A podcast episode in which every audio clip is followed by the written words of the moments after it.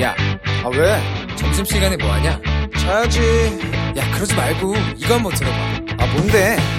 지금 당장 라디오를 켜봐 나른한 오후 깨울 시사 토크쇼 모두가 즐길 수 있고 함께하는 시간 유쾌하고도 신나는 시사 토크쇼 오태훈의 시사본부.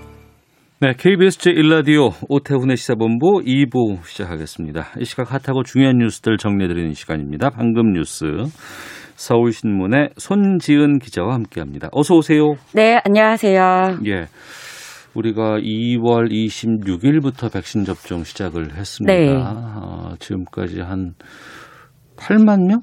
8천 명? 8만 명. 잠깐 확인해 볼게요, 제가. 예, 8만 7천 명 어제까지 오늘 0시까지 맞고 계시는데 지금 그 고양시 경기도 한 요양실의 입소자가 백신 접종한 이후에 사망하는 일이 지금 발생했다 이런 보도가 지금 나오곤 있는데 전해 주시죠. 네, 어제 원래 이제 중증 이상의 선고, 신고 두 건이 방역 당국에 접수가 됐습니다. 이제 예. 백신 접종 이후에 중증 이상의 신고가 들어온 게 어제가 처음이었는데 음. 그중 한 명이 사망했습니다. 이제 어제 오전에 고양시의 한 요양병원에서 아스트라제네카 백신을 접종한 50대 남성인데요. 어제 오후에 심장 발작과 호흡 곤란이 와서 응급처치를 받았고 네. 오늘 오전에 다시 심장 발작이 나서 응급처치를 받았지만 숨졌습니다. 음. 어, 이 환자는 이제 심장 질환과 당뇨, 뇌졸중 등 복합 기저 질환이 있었던 것으로 알려졌고 네. 이제 이 사망이 백신 부작용인지는 음. 아직 확인되지 않았습니다. 네. 이제 방역 당국이 역학 조사를 진행 중이기 때문에 음. 조금 기다려봐야 할 것 같습니다. 네. 그러니까 연관성이 뭐 있다거나 이렇게 우리가 확- 확신할 수는 없는 거죠. 네, 아니에요? 맞습니다. 알겠습니다. 지금 백신 접종은 어떻게 잘 되고 있나요? 네, 그리고 지금 국내에서도 현재는 65세 이상에 대해서 아스트라제네카 백신 접종이 보류된 상황인데 그렇죠. 이제 영국이나 이쪽에서 새로운 결과들이 나오고 있어서 음. 연구 결과에 따라서 우리도 한번 이거를 상향하는 걸 검토해 보자 이런 이야기가 있습니다. 65세 이상에 대한 데이터가 부족하기 때문에 네. 이거를 좀 보류해 놓은 상황인데 해외에서 이런 것들이 좀 인정되는 사례가 지금 나오고 있어요. 네, 그래서 프랑스도 74세까지 접종을 허용했고요. 음. 독일도 최근에 65세 이상 접종 허용을 검토 하기 시작했습니다. 네. 그래서 중- 정세균 국무총리가 오늘 중대본 회의에서 음. 어, 질병청에 좀 전문가 의견을 모아달라 이렇게 네. 주문을 했습니다. 예, 0시까지 접종 받으신 분들은 1차 아, 87,428명 접종률은 0.17% 기록하고 있다고 합니다. 자, 한국토지주택공사 LH라고 하는데 여기 직원들이 3기 신도시로 지정된 땅 네. 수천 평을 사들였다는 의혹이 나왔다고요? 네, 이제 공공 택지 공급에서 핵심 역할을 하는 게 LH인데 이 직원들이 사전 정보를 미리 입수해서 경기 광명과 시흥 3기 신도시 땅을 미리 사들였다 이런 의혹이 일파만파 퍼지고 있습니다. 이제 고발을 통해서 참여연대와 민변 등 시민단체에서 토지 대장을 대조해서 이 사실을 어제 밝힌 건데요. 네. 일단 직원 10명이 배우자 또 지인들과 함께 7천여 평, 2만 한 3천 제곱미터 정도 되는데 네. 이 땅을 미리 사들였고 대금도 한 100억 규모에서 대출이 58억 원, 또 토지를 또 기획적으로 나눠서 구매한 그런 정황까지 포착이 됐고요. 네. 어, 그래서 어제 일단 해당 직원들은 직무 배제가 됐고요. 음. 정세균 국무총리가 신속한 조사를 명했습니다. 또 이 과연 광명 시흥뿐이겠느냐 그래서 3기 신도시 전체를 좀 조사해야 한다 이런 목소리도 커지고 있고요. 예. 정치권도 오늘 일제히 철저한 진상조사 요구했습니다. 이제 민주당 김태년 원내대표는 반사회적 행위다 이렇게 음. 강하게 비판을 했고 국토부에 3기 신도시 전수조사 빨리 들어가라 이렇게 촉구를 했습니다. 또 야당인 국민의힘도 국토교통위원회 의원들이 오늘 다 나와서 기자회견을 했고요. 네. 어, 당장 상임위 열어서 따져봐야 한다 이렇게 주장을 하고 있습니다. 그리고 야당도 역시 국기문란 행위나 마찬가지다 이렇게 비판을 하고 있고 또 변창훈 국토부 장관이 LH 사장 재임 시절에 일어난 일이라서 음. 변 장관에 대한 고발도 검토하겠다 이렇게 경고했습니다. 네. 3기 신도시만 그랬을까요? 라는 의, 좀 궁금증이 좀 들기도 하고, 네, 과연 어디서부터 언제까지 어떤 규모로 이런 걸 했었을까라는 좀 생각이 좀 들기도 하는데 이거 철저하게 수사로 좀 밝혀야 되지 않을까 생각이 네. 좀 들어요. 일단 국토부 자체 조사, 그다음에 국회 차원에서 진상 조사가 있을 것 같고요. 음. 그다음에 만약에 이제 이것들이 다 사실로 드러나면 네, 어 당연히 검찰 수사 처벌 이어져야 합니다. 알겠습니다. 어, 여당이 추진하고 있는 중대범죄수사청에 대해서 어, 작심 비판을 했습니다. 윤석열 검찰총장 오늘 대구 방문하는 일정이 있네요. 네, 오늘 오후 2시에 이제 대구 고검과 지검을 방문하는데 원래 이게 지난해에 지역계 이제 이 검찰들을 만나는 순회 일정을 진행하던 중에 네. 추미애 당시 장관과의 갈등이 있었고 징계 요구가 있으면서 지난 10월에 이제 요게 중단됐었습니다. 아 그때 중단됐던 걸 이번에 다시 지금 재개하는 거예요? 네, 그런데 어. 이제 지금 굉장히 민감한 시기라서 네. 과연 오늘 현장에서 어떤 이야기가 나올지 관심이 많이 쏠리고 있고 음. 윤 청장도 오늘 현지에서 직접 이제 지금 몇몇 언론 인터뷰로만 인터- 어, 입장이 전해졌는데 네. 아마 카메라 앞에서 직접 입장을 밝힐 것으로 보입니다. 어, 제 청와대가 검찰은 국회를 존중해서 정해진 절차에 따라서 차분히 의견을 내라 이제 경고를 했고요. 음. 민주당은 어제는 좀 직접적으로 대응하지 말자 확전을 자제하는 분위기였는데 네. 그런데 어제 이제 이문정 대검 검찰정책 연구관이 본인이 한명숙 전 국무총리 모해 위증 사건에서 요 감찰 업무를 윤 총장 측이 본인을 배제했다. 예, 이렇게, 페이스북에 주장을 올렸더라고요. 네, 했습니다. 예, 예. 이제 대검은 원래 이거는 임검사 일이 아니다. 이제 이런 주장인데요. 이 이제 페이스북 글이 나오자마자 추미애 전 장관 또 이제 민주당의 여러 인사들이 오늘 일제히 SNS에 글을 올리면서 음. 윤 총장 비판하고 있습니다.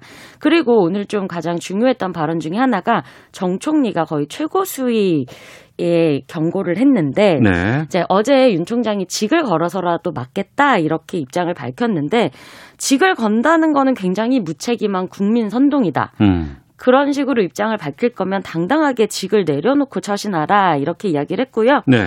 또 이 상황을 엄중하게 볼 것이다. 총리로서 해야 할 역할이 있다면 마- 주저하지 않겠다라고 이렇게 경고했습니다. 네. 하나만 더 살펴보겠습니다. 정의용 외교부 장관이 위안부 피해자 이용수 할머니 오늘 만나서 이 위안부 문제 해결 방안 등에 대해서 의견 나눈다고요. 네, 오후 3시에 취임 이후 처음으로 이제 이용수 할머니 만나는 건데요. 이 자리에는 외교부에서 한일 관계 담당하는 아시아 태평양국과 국제 법률국 당국자들도 함께 자리에 할 거고요. 네. 어, 이용수 할머니는 요 면담에서 이제 최근에 국제사법재판소 ICJ에 이 문제를 회부해 달라 이렇게 요청을 했기 때문에 요 관련한 특별협정 초안을 정 장관에게 제시하겠다 이렇게 밝혔고요. 이 회부에 대한 전망은 어떻게 나와요, 지금? 아, 지금 이제 ICJ에 회부하려면 양국이 모두 동의를 해야 합니다. 음. 그런데 지금 어느 쪽도 동의를 하고 있지 않는 상황이고 그래서 오늘 면담의 전망도 그렇게 밝지가 않습니다. 일단 어, 피해자 중심 법원 판결을 존중해야 된다는 우리 입장과 예. 일본의 이제 기존 입장 다 해결된 일이다 라는 음. 일본의 입장 뭐 전혀 달라지지 않았고 그리고 정의용 장관이 지금 취임한 지 3주가 지났는데 네. 한일 외교장관 간 취임 축하 전화 여전히 음. 이뤄지지 않고 있어서 네. 오늘 대화가 굉장히 뭐 구체적인 어떤 결과가 나오기는 힘들 것 같습니다. 음, 알겠습니다. 8695님이 어, 손지은 기자님 나른한 오후에 상큼 발랄 비타민 같습니다 라는 문자 주셨고요. 그 앞에다가 뭐라고 다셨냐면 어, 김철민 해설위원님 고양이한테 생선 가게를 맡기셨군요 라는 문자를 보내주셨는데 3일 동안 손지은 기자와 함께 방금 뉴스 잘 해주셨고요. 고맙습니다. 네, 감사합니다. 예, 아, 다음에 또 뵐게, 뵐게요. 네. 본부 뉴스 내일 김철민 해설위원 돌아오십니다. 전해드리겠습니다.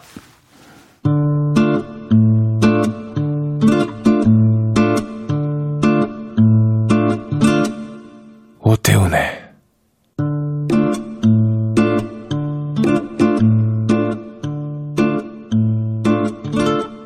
시사본부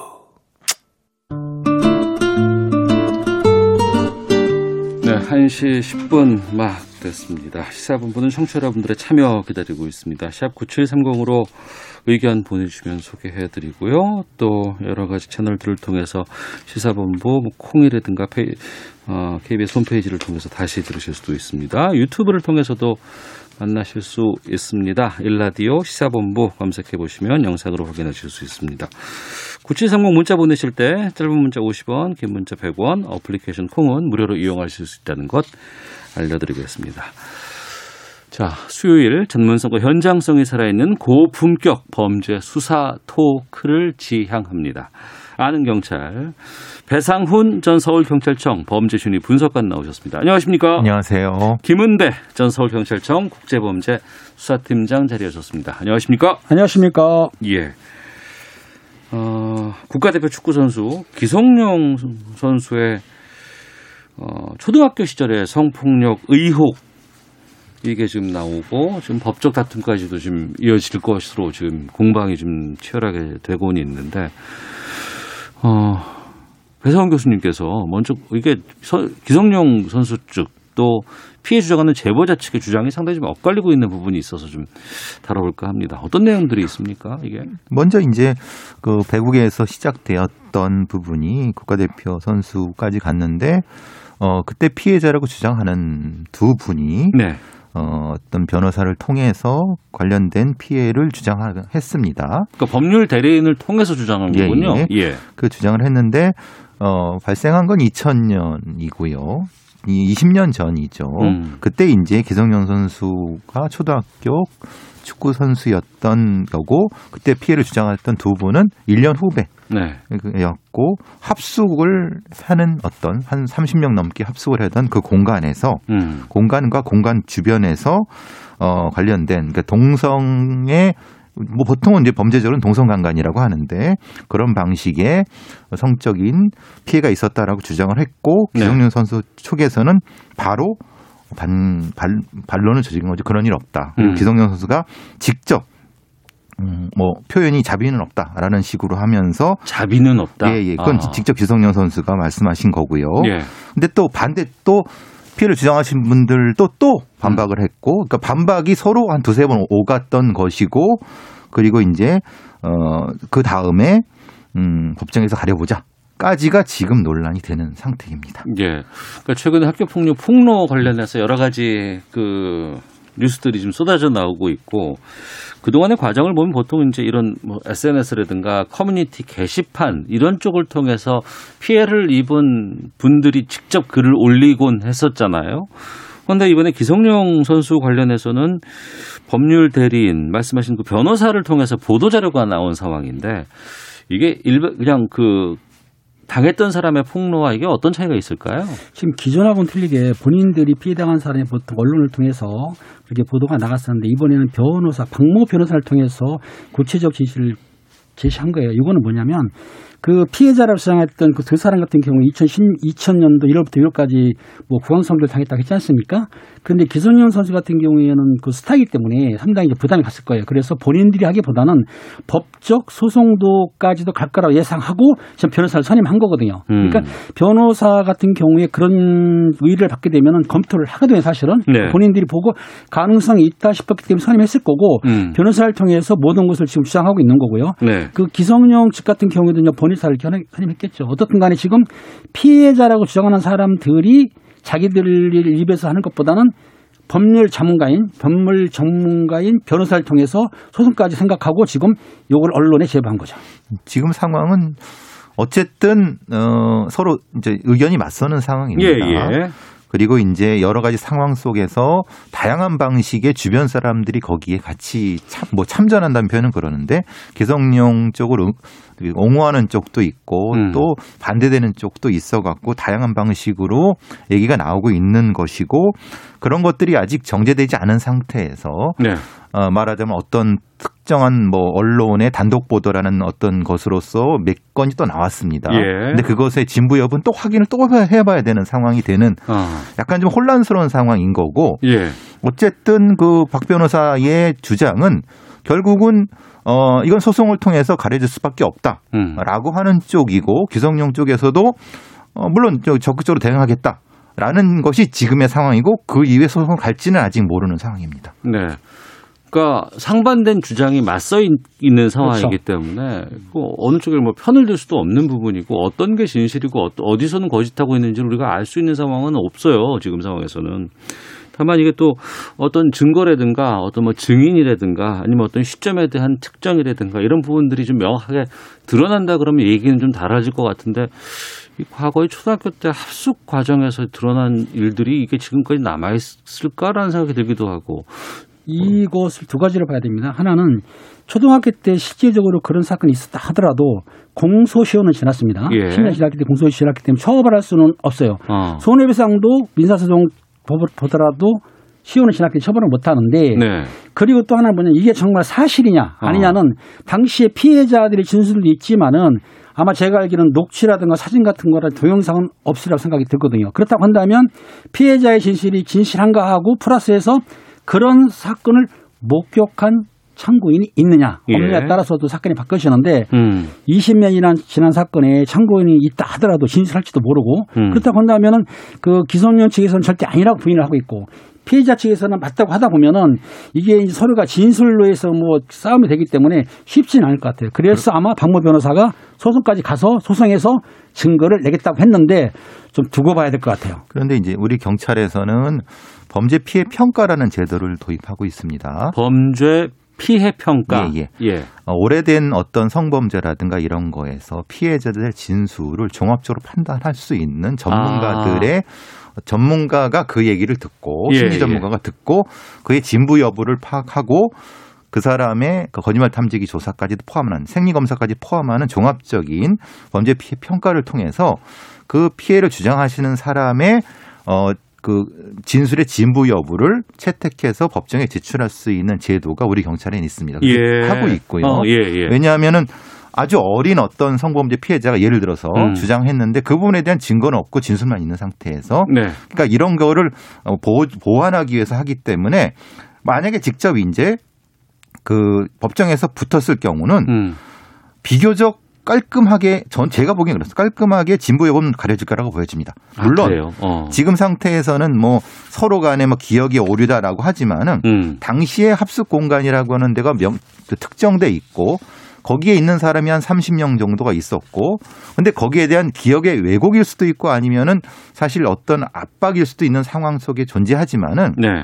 그것을 다 가려낸다고 하면 어느 정도까지는 나올 수가 있습니다. 물론 음. 그 판단은 판사님이 하실 것입니다. 아, 그래요. 그러니까 실제적으로 어떤 사건에 있어서 그 일이 일어났는데도 불구하고 시간이 많이 지났고 또 당시에 그 현장이 보존되지도 않고 하지만 그는 트라우마 때문에 되게 힘들게 그동안 살아왔다 그러면 일관된 진술이라든가 기억 같은 것들에 대한 판단할 수 있는 기법이 있다는 거 그렇죠. 아니겠어요? 심리 기법은 존재합니다. 그리고 지금 많이 쓰고 있습니다. 경찰에서는 어. 예. 그럼 그게 진술이 거짓인지 왜곡인지 아니면 사실인지 이것들이 일정 정도 판단할 수 있는 기준은 되겠군요. 예, 기준은 되는 거고 어. 요즘 같은 경우는 판사님들이 예. 검사님들도 음. 충분히 그걸 활용하고 있습니다. 네. 다만 이게 법정으로 갈 것인가의 문제는 또 다른 문제입니다. 어. 아니 아까 팀장이 말씀하신 것처럼 음. 공소시효는 다 끝났기 때문에 그래서 이제 박 변호사 쪽에서는 피해자 주장하시는 분 쪽에서는 기성용 당신이 우리를 명예훼손을 고소해라 이렇게 되는 거죠. 왜냐하면 피해자들이 고소를 못하는 거죠. 왜냐하면 지금 공소시효가 지났기 때문에 어. 그 상황이 되기 때문에 박 변호사 쪽에서는 당신들이 고소하면 우리가 법정에서 받아치겠다라는 쪽으로 흘러가고 있는 겁니다. 근데 피해자 변호사가 본인이 그걸 안 하고 고소를 저쪽에서 하라고 얘기하는 건 그게 어떤가요? 지금 말씀하신 대로 어. 지금 피해자 측이라고 주장하는 고소할 수가 없어요. 예, 공소시효 예. 지났지 않습니까? 어, 예, 예. 그러니까는 반대쪽으로 기소용 측에서 너 당신들이 나의 명예를 훼손했어. 음. 라고 해서 경찰에 신고하거나 수사기관에 신고하게 되면 조사가 들어가지 않습니까?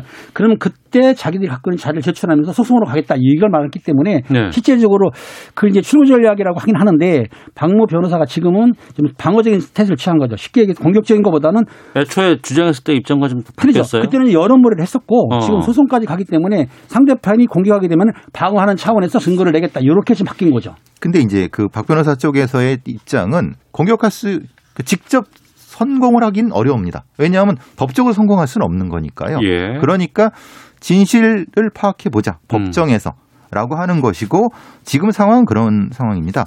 어쨌든 지금 상황은 다양한 사람들이 진술을 가지고 여러 그 언론사에서 단독을 내면서 복잡한 상황이 되기 때문에 네. 이, 이, 이 상황에선 가릴 수 없다. 그러니까 복잡한 상황이라고 말씀해 주셨는데 지금 이 피해를 주장하는 제보자들이 오히려 가해자 전력이 있다 이런 주장까지 지금 나오고 있는 상황이라면서요. 2004년도에 중학교 때 그 지금 피해자라고 주장한 사람들이 오히려 예. 그 청소년 그 이런 말하면 안 되겠지만 유니언즈 클럽이 있어요. 디모 클럽인데 거기에서 합숙훈련을 할 때에 오히려 피해자라고 주장한 사람들이 중3이었었는데 중2 학생들을 상대로 해가지고 지금 기성용 피해 어, 똑같은 가해를 했다. 똑같은 가해를 했기 때문에 어. 당신들이 그런 가해자인데도 불구하고 무슨 피해자 코스프레 하느냐 이런 식으로 지금 발표가 된 거죠. 근데 제가 이 보는 입장에서는 그게 2000년에 벌어진 어떤 것이 있었고 음. 이게 한 3, 4, 4년대, 2004년도에 중학생일 때 만약에 가해를 했다고 하면은 이것은 오히려 거꾸로 피해를 주장하는 사람들의 진실성을 확증할 수도 있습니다. 왜냐하면 어렸을 때 당한 성범죄 피해가 있었으면 음. 그것이 1, 2년 뒤에는 가해자가 될 수 있습니다. 그러니까 그 얘기는 오히려 거꾸로 그 피해들을 주장한 사람들의 진실 여부를 확정할 수가 있는 부분이기 때문에 이거는 사실 모호합니다. 왜냐하면 보통의 어떤 아동학대라든가 아니면 저 집단 성적 괴롭힘의 피해자들이 피해자로만 머무는 것이 아니라 네. 중간자 혹은 가해자가 됐다가 다시 피해자가 되는 경우가 음. 상당히 일반적인 사례거든요. 네. 그러니까 이것은 이 피해를 주장한 사람이 그 다음에 가해자가 됐다고 해서 그때 피해자가 아니라는 건 확증할 수가 없습니다. 음, 알겠습니다. 뭐 여러 가지 뭐 공방도 오가고 뭐 진실 논란도 지금 나오고 있는 상황이고 다만 좀 이렇게 학교에서의 어떤 체육계에서의 폭력 이런 것들이 좀 근절됐으면 좋겠다는 생각이 듭니다. 지금 2757님은 20년 지났어도 학창 시절의 피해는 평생의 고통입니다. 어, 가해자가 유명하지 않은 연기자가 됐더군요. 저를 학창 시절 괴롭히던 친구를 보니 지금도 극도의 공포감이 생깁니다. 가짜 허위는 당연히 처벌받아야겠지만 학교 폭력과 관련해서 언론에선 피해자 입장에서 조금 더 조심스럽게 접근해 주시길 바랍니다라는 의견도 보내주셨는데 좀 이런 부분들 우리가 어떻게 대안을 마련하고 어떻게 좀 이렇게 우리가 다가서는 게 바람직해 보여요. 간단히 좀 말씀 부탁드리겠습니다. 그건 정부라든가 관련된 기관에서 먼저 기준을 정하는 게 가장 중요합니다. 네. 말하자면 그 기준이 없는 상태이기 때문에 지금 혼란스럽게 언론에 제보하고 변호사에서 통해서 이제 뭐 이렇게 되는 것이 먼저 나오는데 관련된 기관이 분명히 있습니다. 말하자면 스포츠계에서의 체육 대한체육회도 있고 문화체육부도 있고 음. 거기서 기준을 잡아서 네. 어떤 특정한 부분에서의 어, 제보를 받고 거기서 어떤 일정 정도 평가를 해서 어, 하는 어떤 기준이 지금까지 없었지 않습니까? 음. 그런 기준을 마련하는 것이 이 해결의 시초라고 저는 생각합니다. 김은배 팀장님께서 그러니까 문체부라든가 이런 이제 교육 같은 데에서 사실 학폭 문제에 대해서 적극적으로 대처를 해야 되는데 만약 네. 학폭한 사람이 있을 경우에는 선수 생활을 못하게 한다든지 징계 종류에 따라 가지고 연구 뭐 퇴출한다든지 이런 식으로 강악한 규정을 만들기도 하고 또 그리고 제가 보기에는 그 선수단에 대해서 전수조사를 해야 된다고 생각해요. 음. 일 1년에 두 번, 한두 번 정도는 해야 되고 네. 또 그리고 감독 체계를 정확히 해가지고 학교에도 책임을 묻기도 하고 음. 또그 코치나 감독에 대해도 제가 중요한 건 이건 있습니다. 교육을 그런 학폭이라든지 성폭력 문제에 대해서 교육을 수시로 시켜야 돼요. 네. 그걸 지금 현재는 좀 안 하고 있지 않나 그런 생각이 듭니다. 알겠습니다. 자, 아는 경찰 다음 주제로 좀 가보겠습니다. 일상에서 이런 일 좀 닥쳤을 때 이 변호사 사기도 뭐 하고 이 아는 경찰 코너에 딱 맞는 좀 생활 밀착형 사건 좀 짚어보겠습니다. 어, 뉴스에서 보니까 그 쿠팡 온라인 이제 마켓에서 노트북을 샀는데 철판이 배송됐다고 합니다. 산 금액이 545만 원짜리 노트북이었다고요? 그렇습니다. 2월 중순에 벌어진 일인데요. 예. 한 구입자가 그 노트북을 구입했습니다. 애플사의 노트북을 구입을 했는데 그게 맥북 프로라는 거예요. 544만 5천이라고 했다. 정확히 저한데 그걸 받아봤는데 어 노트북은 없고 그 노트북하고 비슷하게 크기에 무게가 비슷한 철판이 들어있던 거예요. 어. 노트북이 아니고 깜짝 놀래가지고 쿠팡 연락을 해서 네. 환불은 받기는 받았습니다. 네. 하지만 뭐 쿠팡 측에서는 사실은 고의적으로 보낸 건 아니고 어. 그 물건을 아마 그 재배송한 거로 수정되고 있는데 예. 어떻든 피해자는 깜짝 놀라서 인터넷에 올린 거지만은 환불은 받았다고 합니다. 재배송이 됐다는 게 무슨 말이에요? 그러니까 이제 쿠팡 같은 어떤 이, 어, 이 사이버 어, 판매의 그 일종의 플랫폼 형태죠. 네네 온라인 마켓 예, 온라인. 마켓 예. 형태인데 다양한 방식이 있지 않습니까? 뭐 벼- 어떤 단순 변심해서 돌려보내는 경우도 있고 반품하는 경우 많이 있죠. 그렇고 예. 그 제품에 문제가 생겨서 수리를 맡겨 갖고 다시 해서 그러니까 이걸 리퍼 제품이라고 하는 건 조금의 문제가 있을 때 그걸 고쳐 갖고 다시 파는 형태가 있어요. 그건 리퍼 제품 명시돼 있잖아요. 그래서 명시도 예, 예. 돼 있고 또 이제 아마 단순 변심 같은 경우는 내가 지금 살려고 했는데 그 포장을 안 뜯는 상태에서 다시 안 사겠습니다라고 아. 하는 거는 아마 이 쿠팡 쪽에서는 굳이 그걸 뜯어 갖고 다시 그 뭐 확인할 필요가 없는 그런 예, 예. 한네 단계 정도가 있는 거 있나 봅니다. 어. 근데 쿠팡에서는 그 포장 상태, 그러니까 재배송 상태를 믿고 그거 그 안에 이것이 들어있을 거라 생각하고 확인도 안 하고 다른 어떤 구매자한테 보낸 형태가 된 거죠. 그러니까 유추해 보면은 누군가가 이 똑같은 맥북을 구매를 했다가 그렇죠. 단순 변심으로 반품을 한 거예요. 근데 포장 훼손이 전혀 없고 아 손 안 대고 그냥 마음에 안 들어서 반품했나 보다라고 하고 그 제품을 확인 안 하고 그냥 누군가 아 이분에게 다시 보냈다는 거예요. 그렇죠. 그랬을 가능성이 있고 어. 그거는 쿠팡에서도 인정한 바입니다. 그러니까 예. 또 어, 당연히 물어줬고 그 이렇게 보- 반품한 사람을 어, 예, 법적 조치를 한다고 얘기를 하니까. 음. 근데 아쉬운 건 그겁니다. 쿠팡의 그 정도의 회사에서 적어도 네. 반품됐으면은 다시 뜯어갖고 확인을 했어야 되는 거죠. 음. 그렇죠. 이게 한두 푼짜리도 아니고. 네. 근데 포장 상태가 눈, 눈으로 봐서 안 뜯은 것 같다고 해서 그냥 보냈다는 것 자체는 이건 이렇게 큰 회사의 신뢰도에 그 비닐 같은 포장들이 밀봉되어 있고 그러니까 그게 훼손이 안 돼 있고 멀쩡하다 그러면은 안 열어봤겠구나라고 생각했나 보겠네. 지금 그 처음에 네. 그이 100%를 가지고 구입한 사람이 두 개를 구입했는데 예. 그 사람이 포장을 잘 뜯은 거예요. 뜯어가 두 개를 빼낸 다음에 그 가짜 철판을 넣었거든요.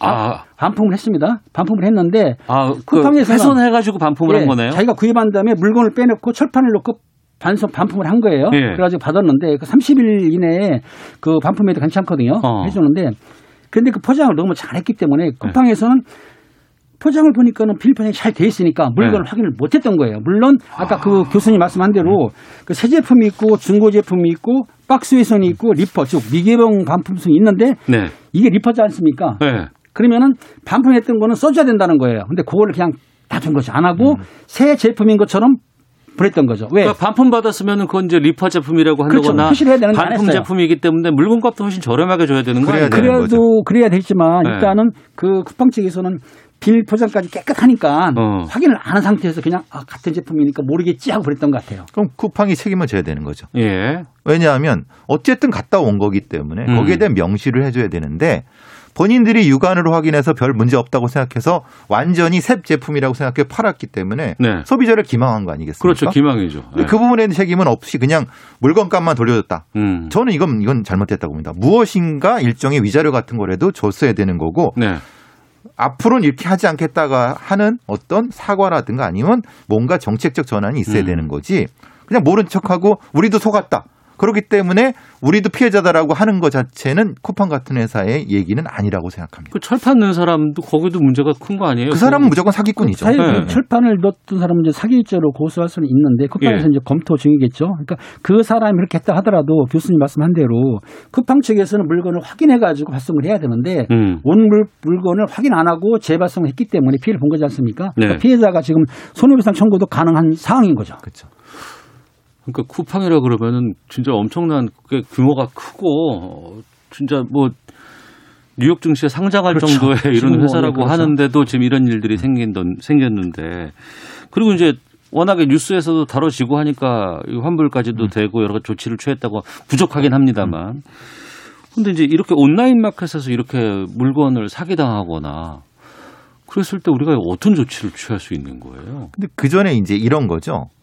잘 환불 안 해주는 경우도 많이 있습니다. 그러니까요. 예. 굉장히 그 시간을 끌고 예, 예.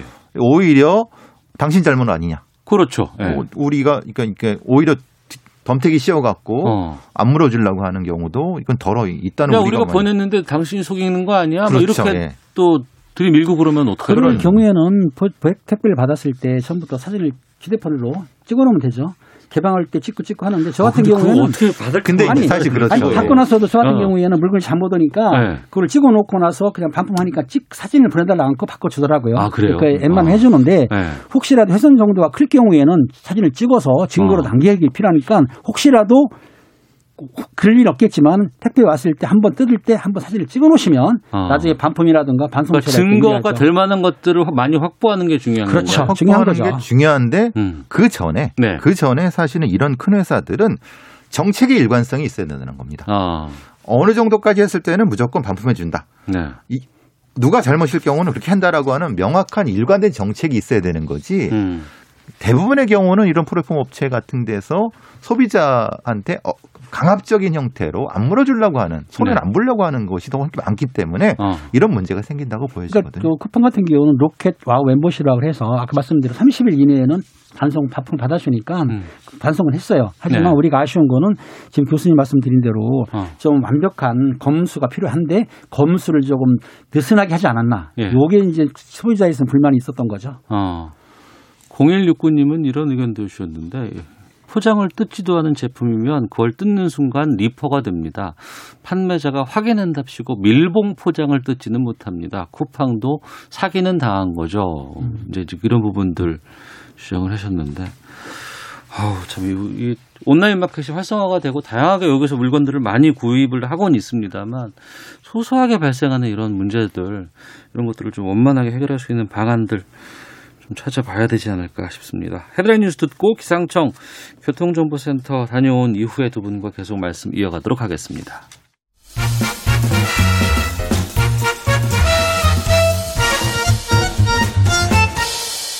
오태훈의 시사 본부.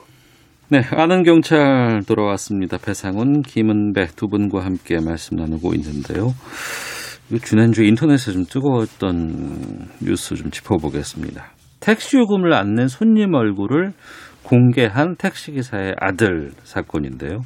어떤 사연이 있었습니까. 팀장? 22일 날 온라인 커뮤니티에 이제 공개된 사연인데요. 네, 그 기사를 안낸 사람의 아버님이 택시 기사이신가 봐요. 예. 근데 당시에 운행을 할 때 티맵 택시로 연락을 받고 부천에 있는 20대 남성을 태우고 인천 그 공원에 있는 모 아파트까지 갔는데 아파트에서 이건 청년이 차를 빙빙 돌린 거예요. 어. 저기 가달라 저기 가달라 하고 나서는 요금을 지불 않고 예. 지금 현금이 없다. 음, 그러니까 집에 가서 살걸 테니까 기다려 달라 설득을 네. 했어요. 예, 예. 처음에는 택시 기사분이 인정 어. 안 했는데 계속 설득하니까 믿어보자 해가지고 보냈는데 네, 당연히 안 들어왔죠. 음, 한 2만 원도 안 되는 금액인데 음. 그걸 이제 가족한테 얘기하니까 그 아들이 네, 너무나 네. 화가 나니까 요거를 공개를 한 거예요. 그런데 음.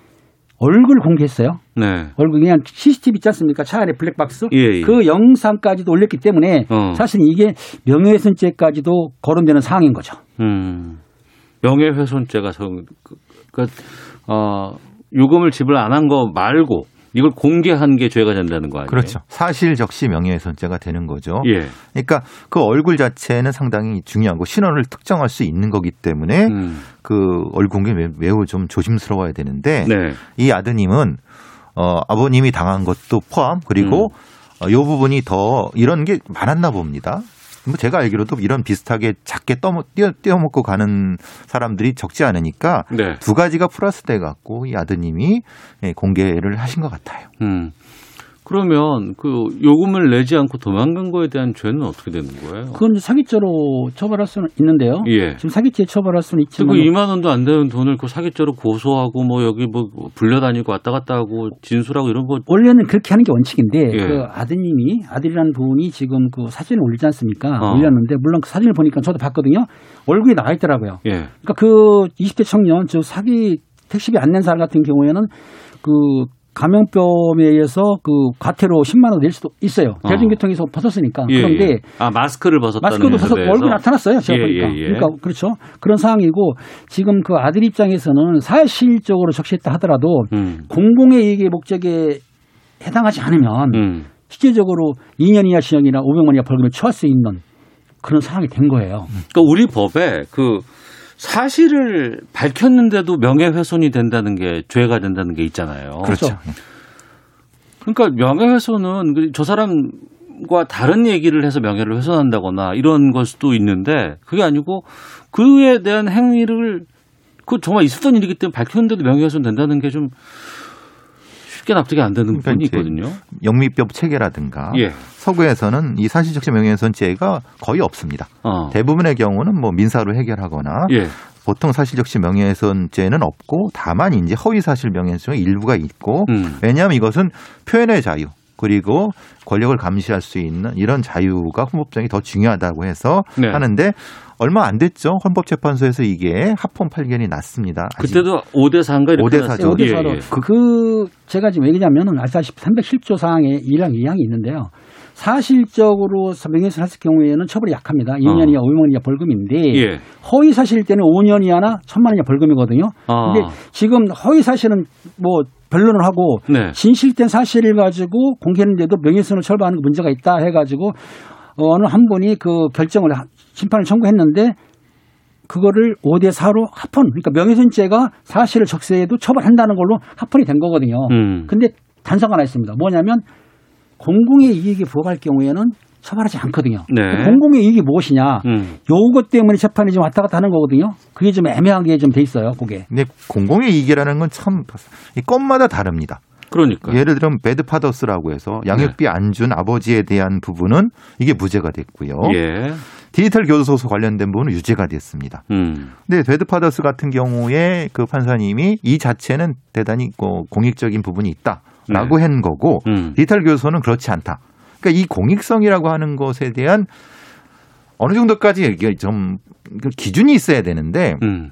물론 우리 그 법률가님들은 그런 기준이 있다고 생각하시지만 네. 대중이 생각하기에는 참 모호한 부분이 있습니다. 그렇죠. 공익성이라는 것이 예, 예. 어디까지가 공익성이냐 어. 이런 부분이 논란이 되는 그러니까 거죠. 잘 모르는 사람이나 힘이 없는 사람은 항상 참고 그냥 지내야 되는 거냐. 그렇죠. 묵묵하게만 있어야 되는 거냐. 예를 들면 이런 거죠. 성범죄를 당했던 피해자가 자신의 성범죄를 가해자를 어떤 사이트에 올렸습니다. 예. 근데 처벌 받았거든요. 어. 근데 그런 그건 공익성이 있는 거냐 없는 거냐. 어. 그런데 왜 공익성이 분명히 존재함에도 불구하고 왜 처벌했느냐. 예. 이런 논란이 되는 거죠.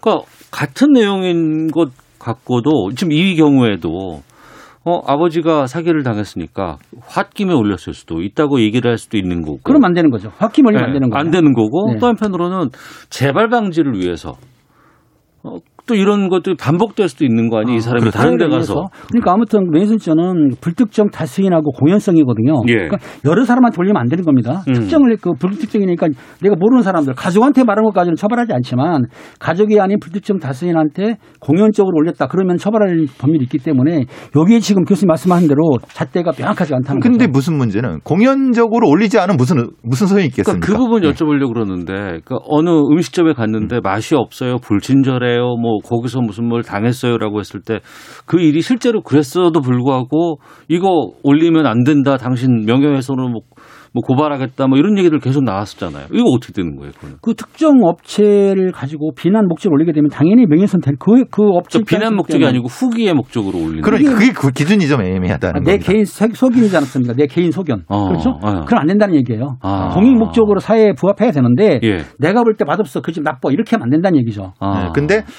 이런 거는 이제 다른 어떤 가능성을 먼저 얘기하는 거죠. 몇 번 얘기했음에도 불구하고 고쳐지지 않았다. 예. 그리고 이것은 앞에 전제가 다른 사람들과 같은 피해를 보지 않는다는 전제를 달고 하는 어떤 그런 것들 이런 음. 것들은 공익성이 있을 수 있지 않는가라는 판단을 해보는 겁니다. 네. 하지만 지금 이 초상권으로 이렇게 얼굴 공개, 함부로 공개, 공개하고 이런 거는 지금 현재로서는 죄가 되기 때문에. 지금 그, 그, 그 러니까 저 택시 요금을 안 낸 분이 음. 그 분이 고소하게 되면 일단 명예훼손죄로 조사를 받게 되죠. 네. 공익성이 인정되면은 처벌 안 할 거고 음. 공익성이 인정이 안 되면은 가벼운 처벌은 벌금이라도 처벌 받을 수가 있는 겁니다. 알겠습니다. 현재 상황은 그런 상황이라. 그렇죠. 예, 예. 자, 아는 경찰 김은배, 배상훈 두 분과 함께했습니다. 두 분 오늘 말씀 고맙습니다. 감사합니다. 오태훈의 시사본부는 여러분의 소중한 의견을 기다립니다. 짧은 문자 50원, 긴 문자 100원의 정보 이용료가 되는 샵 9730, 우물정 9730번으로 문자 보내주십시오. KBS 라디오 앱 콩은 무료입니다.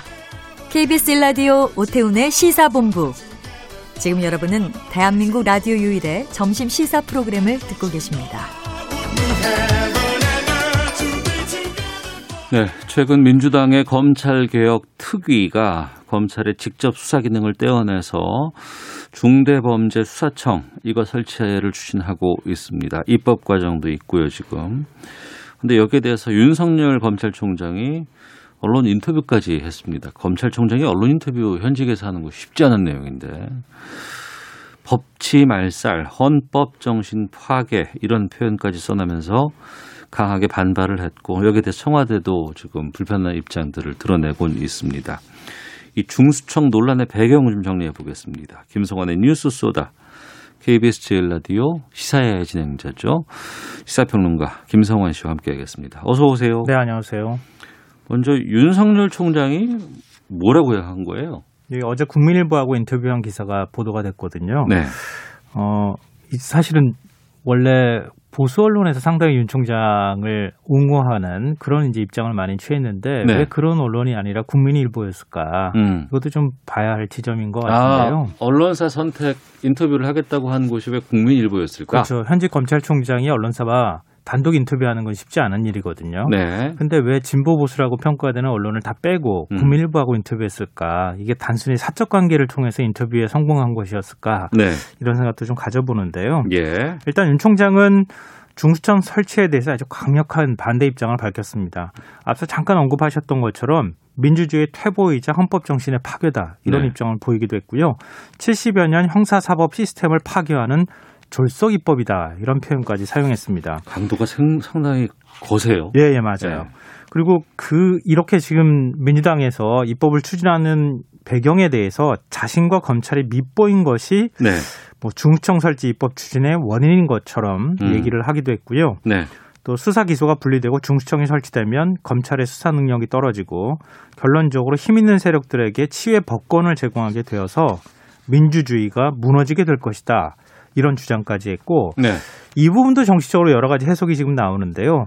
직을 걸어 막을 수 있는 일이라면 100번이라도 걸겠다. 국민들께서 두 눈 부릅뜨고 지켜봐 달라 이런 당부까지 했습니다. 여기에 대해서는 지금 정세균 총리가 강하게 지금 이거, 지적하고 비판하고 있더라고요.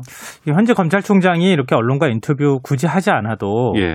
대검을 통해서 입장을 충분히 밝힐 수 있거든요. 음.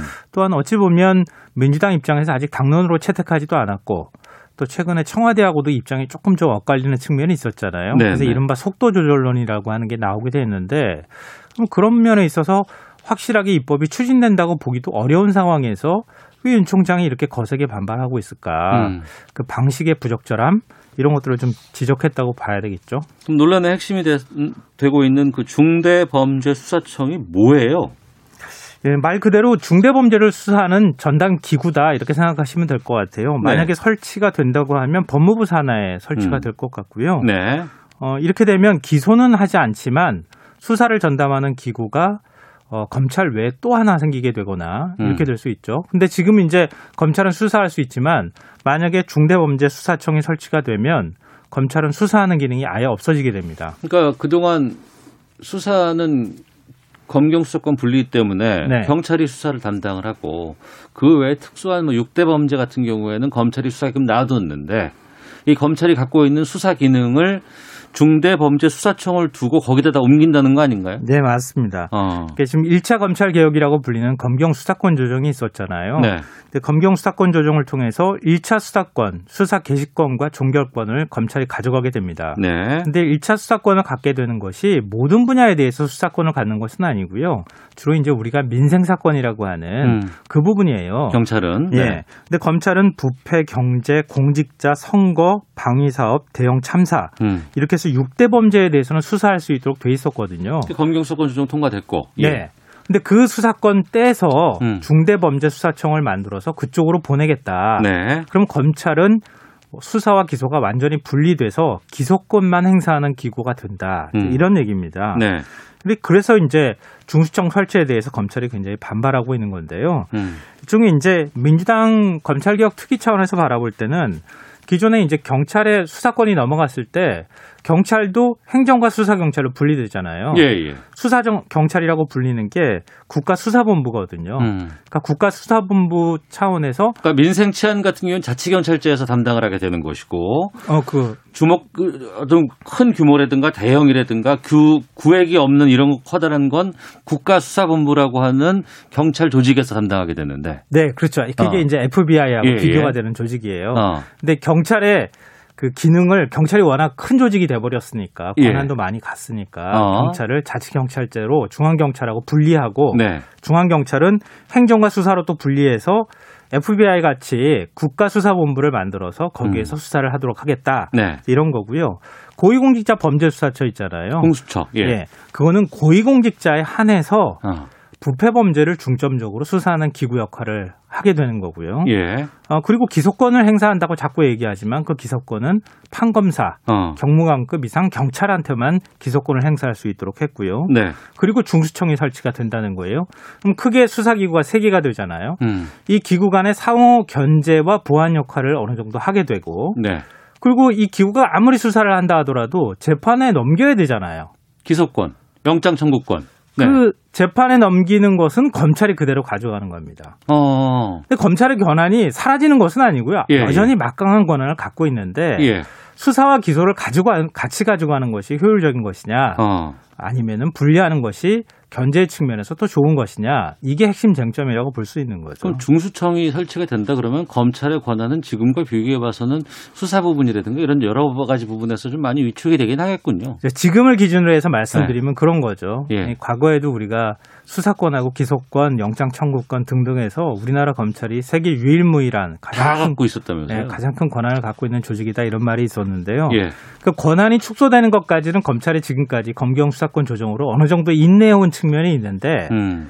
만약에 중수청이 설치가 되면 지금 검찰 내부에서 수사를 전담해왔다고 하는 조직들 있잖아요. 수사 검사들. 뭐, 뭐, 예를 예. 들면 특수통, 예, 뭐 예. 통이라고 불리는 검사들이나 뭐 형사 사건 담당하는 예. 그런 인력들이 중수청으로 가게 될 거 아니겠어요? 그럴 때는 검찰이라는 직책을 떼고 가는 거 아닌가요? 그러니까 거기도 검사가 있을 수 있겠죠. 아. 수사관이라고 표현할 수도 있고 예, 예. 그건 뭐 붙이기 나름인데요. 어. 그렇게 중수청으로 가게 되면 지금 검찰 조직이 반 이상이 떼어져 나가게 되는 거잖아요. 아. 이거는 못 참겠다. 사실 그런 측면도 어느 정도 있지 않을까 싶어요. 그리고 그 수사기소 분리라는 게 앞서서 뭐 70년 동안의 이 우리 그 검찰에 대한 부분들을 훼손하는 거다라고 윤 총장은 얘기를 하고 있는데 네. 아니다 해- 해외 유수에서 지금 이렇게 다 가고 있는 게 스탠다드다 이렇게 주장하는 게 상반대인데 이거 어느 게 맞는 거예요? 둘 다 맞는 것 같기도 하고요. 틀린 어. 것 같기도 해요. 제가 볼 때는. 예. 여야 법학 전문가나 아니면 보도하는 언론사별로 음. 보고 싶은 것만 보고 얘기하고 싶은 것만 얘기하는 거 아닌가 이런 생각도 드는데요. 네. 우리나라 검찰의 권한이 어마어마하게 막강하다고 하는 건 그건 부인할 사람이 아무도 없을 거예요. 찬반 어. 여부를 떠나서. 네. 그러면 외국의 검찰이 수사권을 가지고 있다 하더라도 우리나라 검찰만큼의 권한을 갖고 있느냐? 음. 또 그렇지는 않거든요. 어. 그러니까 과연 글로벌 스탠다드가 뭐냐 이렇게 물어보면 대답하기가 참 애매한데요. 수사권 갖고 있는 외국의 여러 가지 기관도 있지만 거기도 우리만큼은 아닐 거다. 예, 우리만큼은 아니라는 거예요. 어, 예, 예. 쉽게 말씀드리면. 그러니까 서로 주장하는 바에 따라서 어떤 게 세계적인 추세다 주장할 수는 있겠지만 음. 굳이 얘기하자면 검찰권을 상당히 견제할 수 있도록 돼 있는 것만은 세계적인 추세인 것만은 맞다. 네. 지금 우리나라 검찰에 비유해서는 권한이 훨씬 적다. 음. 이거는 맞아 보이고요. 뭐 우리 영국의 왕립 기소청을 자꾸 이제 공수, 공수 청 찬성하는 쪽에서는 예로 드는데요. 네. 여기도 이 검사와 수사관이 복잡한 사건을 해결할 때 초동수사 단계부터 협력하기 위해서 만든 조직이다. 그러니까 완전히 기소권만 갖고 있는 조직은 아니다. 이런 반론이 나오는데요. 음. 또 흥미로운 부분은 영국은 경찰이 수사권 기소권을 다 갖고 있었어요. 아 그래요. 검찰이 어. 아니고요. 우리랑 반대네.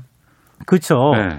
그러니까 경찰을 통해서 뭔가 문제가 생겨서 그래서 기소 기능을 떼어낸 거거든요. 예. 그러니까 이것도 적절한 예는 아니에요. 그러네요. 반론도 적절한 반론이라고 볼 수 없고요. 어. OECD 회원국 35개국 가운데 77%인 27개국에서 검사의 수사권을 법으로 보장하고 있다. 이런 음. 주장도 있거든요. 네. 미국, 독일, 일본 검찰도 다 수사하지 않느냐 이렇게 음. 얘기를 하는데요. 근데 미국은 주별로 상황이 좀 다르고요. 뉴욕주 같은 경우에는 검찰이 수사하기도 합니다. 특별수사관하고 같이. 네. 근데 영국이나 캐나다, 호주, 이스라엘 뭐 이런 곳들은 또 기소권만 행사해요. 음. 어느 나라를 기준으로 하느냐, 미국의 어느 주를 기준으로 하느냐에 따라서 글로벌 스탠다드가 다른 거죠. 그 윤석열 총장 인사청문회 때 수사 기소 분리하는 거 찬성했다는 이야기도 나오던데요. 일단 찬성의 입장을 밝힌 건 맞아요. 보니까. 맞아요. 어. 그러니까 2019년 7월 8일 인사청문회가 있었잖아요. 네. 당시 민주당 금태섭 의원, 지금 이제 무소속이지만 이제 검찰의 직접 수사 기능을 점차적으로 떼어내서 분야별로 하나씩 하나씩 떼어내어 수사청을 만들어서 수사권과 기소권을 분리시키는 방안에 대해 어떻게 생각하느냐 이렇게 중수청 물었거든요. 의원하고 같아 보이는데. 근데 윤 총장이 매우 바람직한 방향이라고 생각한다 이렇게 답했다는 거예요. 당시에는. 예. 네.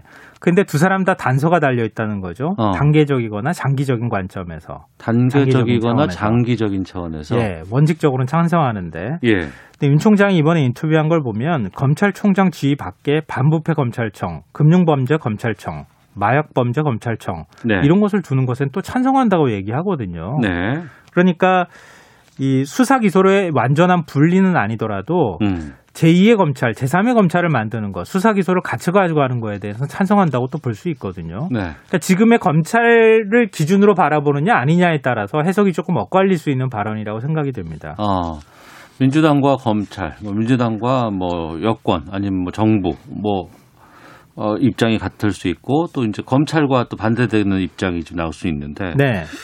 야권은 지금 어떤 상황이에요? 아, 주- 국민의힘 조호영 원내대표는 독재 부패 국가로 가는 앞잡이 기구다 중수청을 이렇게 표현하면서 반발을 하고 있는 상황이고요. 그럼 야당은 검찰 편이네요. 네, 그렇죠. 어. 어, 윤 총장의 입장을 지지하는 건데요. 네. 안철수 국민의당 대표도 윤 총장의 호소에 전적으로 공감한다. 음. 수사권 폐지에 반대한다. 이런 입장을 밝혔습니다. 네. 근데 정치인의 태도를 어디까지 사실은 신뢰할지 애매한 부분인데요. 음. 이것도 사실 논란의 소지가 있는데 네. 19대 대선 때 당시에 문재인, 홍준표, 유승민, 안철수 이렇게 네 명의 후보를 기준으로 말씀드리면 네. 문재인 후보가 제일 수사 기소권의 완전한 분리를 주장했으니까 지금 이제 중수청하고 비슷한 입장인 거죠. 예. 근데 국민의힘 전신이라고 할 수 있는 자유한국당의 홍준표 후보는 네. 검찰과 경찰을 동등한 수사기관으로 인정하고 개헌을 통해 경찰에 독자적인 영장 청구권을 부여하자 이렇게 주장을 했어요. 영장 청구권도 경찰에 주자. 예, 예. 어. 그러니까 수사 기소 분리의 대우 원칙에는 서로 다 어느 정도 공감을 했었고요. 예. 유승민 바른정당 당시 후보도 어. 중수청과 비슷한 조직인 수사청을 설치하자 수사권과 기소권 모두 주자 이렇게 주장을 했고요. 안철수 국민의당 후보도 수사 기소의 단계적 분리에 찬성을 한 바가 있고요. 네. 기소권도 이거 남용 못하도록 음. 기소 배심제를 도입하자 이런 얘기까지 했었어요. 정치권은 그때그때 다를 때가 참 많아서 네. 이 설치 어떻게 전망돼요? 저는 이 숨고르기 할 거라고 봐요. 속도 조절론 가지고 여당 내 뭐 당청 간의 갈등이 있긴 했지만요. 네. 지금 이제 선거를 앞둔 상황이기 때문에 검찰과 이렇게 격렬하게 갈등을 벌이는 사안들은 그렇게 부담스러워서라도 잘 하기 어려울 것 같고요. 네. 그러니까 민주당에서 추진한다 하더라도 음. 좀 아까 우려되는 지점 말씀드렸잖아요. 네. 그런 부분에 대한 토론이 가능하도록 음. 검찰의 입장도 어느 정도 이해하고 그러면서 토론을 이끌어 나갔으면 좋겠어요. 알겠습니다. 자, 뉴스 쏘다 여기까지 하도록 하겠습니다. 김성환 평론가와 함께했습니다. 고맙습니다. 네, 고맙습니다. 저도 물러가겠습니다. 내일 뵙겠습니다. 안녕히 계십시오.